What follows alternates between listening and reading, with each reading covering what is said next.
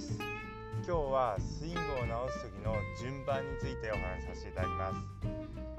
す。スイングを直す時には順番というのが非常に重要です、まあ、どこからこう直すかということです。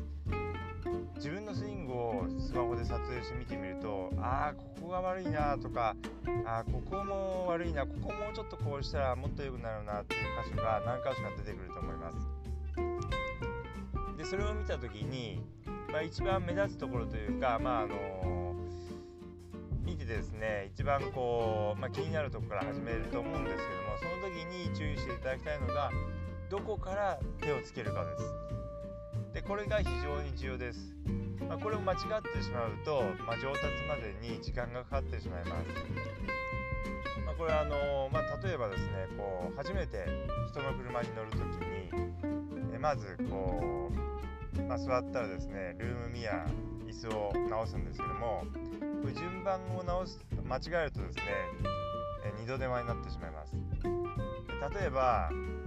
初めて人の車に乗ってまずこうルームミラーを直して、まあ、見えるように位置を変えてでその後にシートの位置を変えたら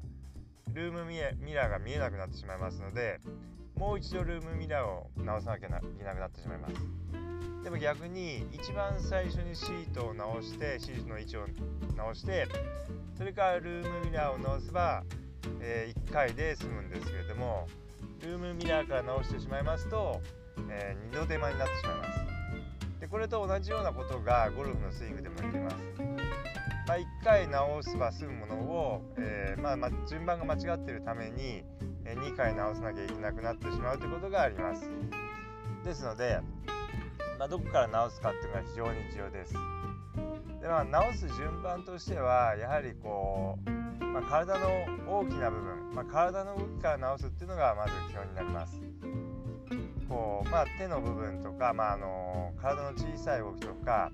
まあ、そういうのは一番最後にして、まあ、体の大きい部分のところから直すのが、えー、非常に、えー、有効になります。でこうスイングを見てですねこうどっか悪い場所があった場合になぜそうなってしまうのかっていうのを考えていただくといいです。えー、なぜそのようになっているのかその原因は大元の原因は何なのかというのを考えていただきますとその大元の原因からこう修正していけば、えー、二度手間になってしまうことがなくなりますので、えー、早く上達することができます。例えば分かりやすい例でお話ししますと、まあえー、まあ、アプローチの時にこう手首をこうあまりこう使ってしまいますと、まあ、ダフリやトップが出てしまったり、まあ、距離が合わなかったりしてしまうんですけれども、まあ、インパクトのところで手首手を使ってしまう動きというのは、まあ、それをだけを直そうとしてもですね、まあ、もし直ったとしても、まあ、なかなかこう、まあ、直しにくいわけです。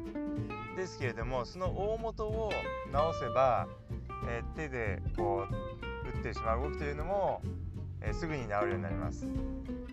えー、大元というのはまあいろいろあるんですけれども、まあ、例えば、えインパクトの時に重心がこう右足寄りにあったりしますと、え手首を使いやすくなってしまいます。重心が右寄りにインパクトの時にありますと手首の角度を保ったままですとボールまでクラブヘッドが届きませんのでえどうしても手首を使ってクラブヘッドをボールに届かせようとしてしまいますですので右に重心があるとどうしても手首使ってしまうんですけれどもまずこの重心の位置インパクトの時にしっかりと左に重心がを、えー、かけられるようになれば手首の角度をキープしたままボールを打つことができますので手首の角度も手首をあまりこう使わないように、えー、なりやすくなります。ですのでやはりこの場合に手首の角度から直そうと思っても、まあ、なかなか、えー、治りませんし手首の角度をが治って、えー、手首の角度をキープしてアプローチできるようになったとしてもいい球が出ませんのでなかなか、えー、修正がうまくいきません。ですのでこういった場合にはまず重心の位置を正しくして、まあ、左重心にして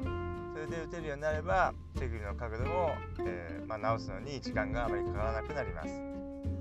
このように、まあ、スイング変える時というのは順番が非常に重要です。まあ、あの何がこう大元の原因で、えー、そういう症状が起きてるのかっていうのをまずは突き止めてその大元の原因から修正していっていただきますとスイングいろんな部分がこう早く修正しやすくなりますので是非その大元の部分は何なのかっていうのを考えて、えー、スイング修正に取り組んでみてください。それでは今日はこの辺で失礼します。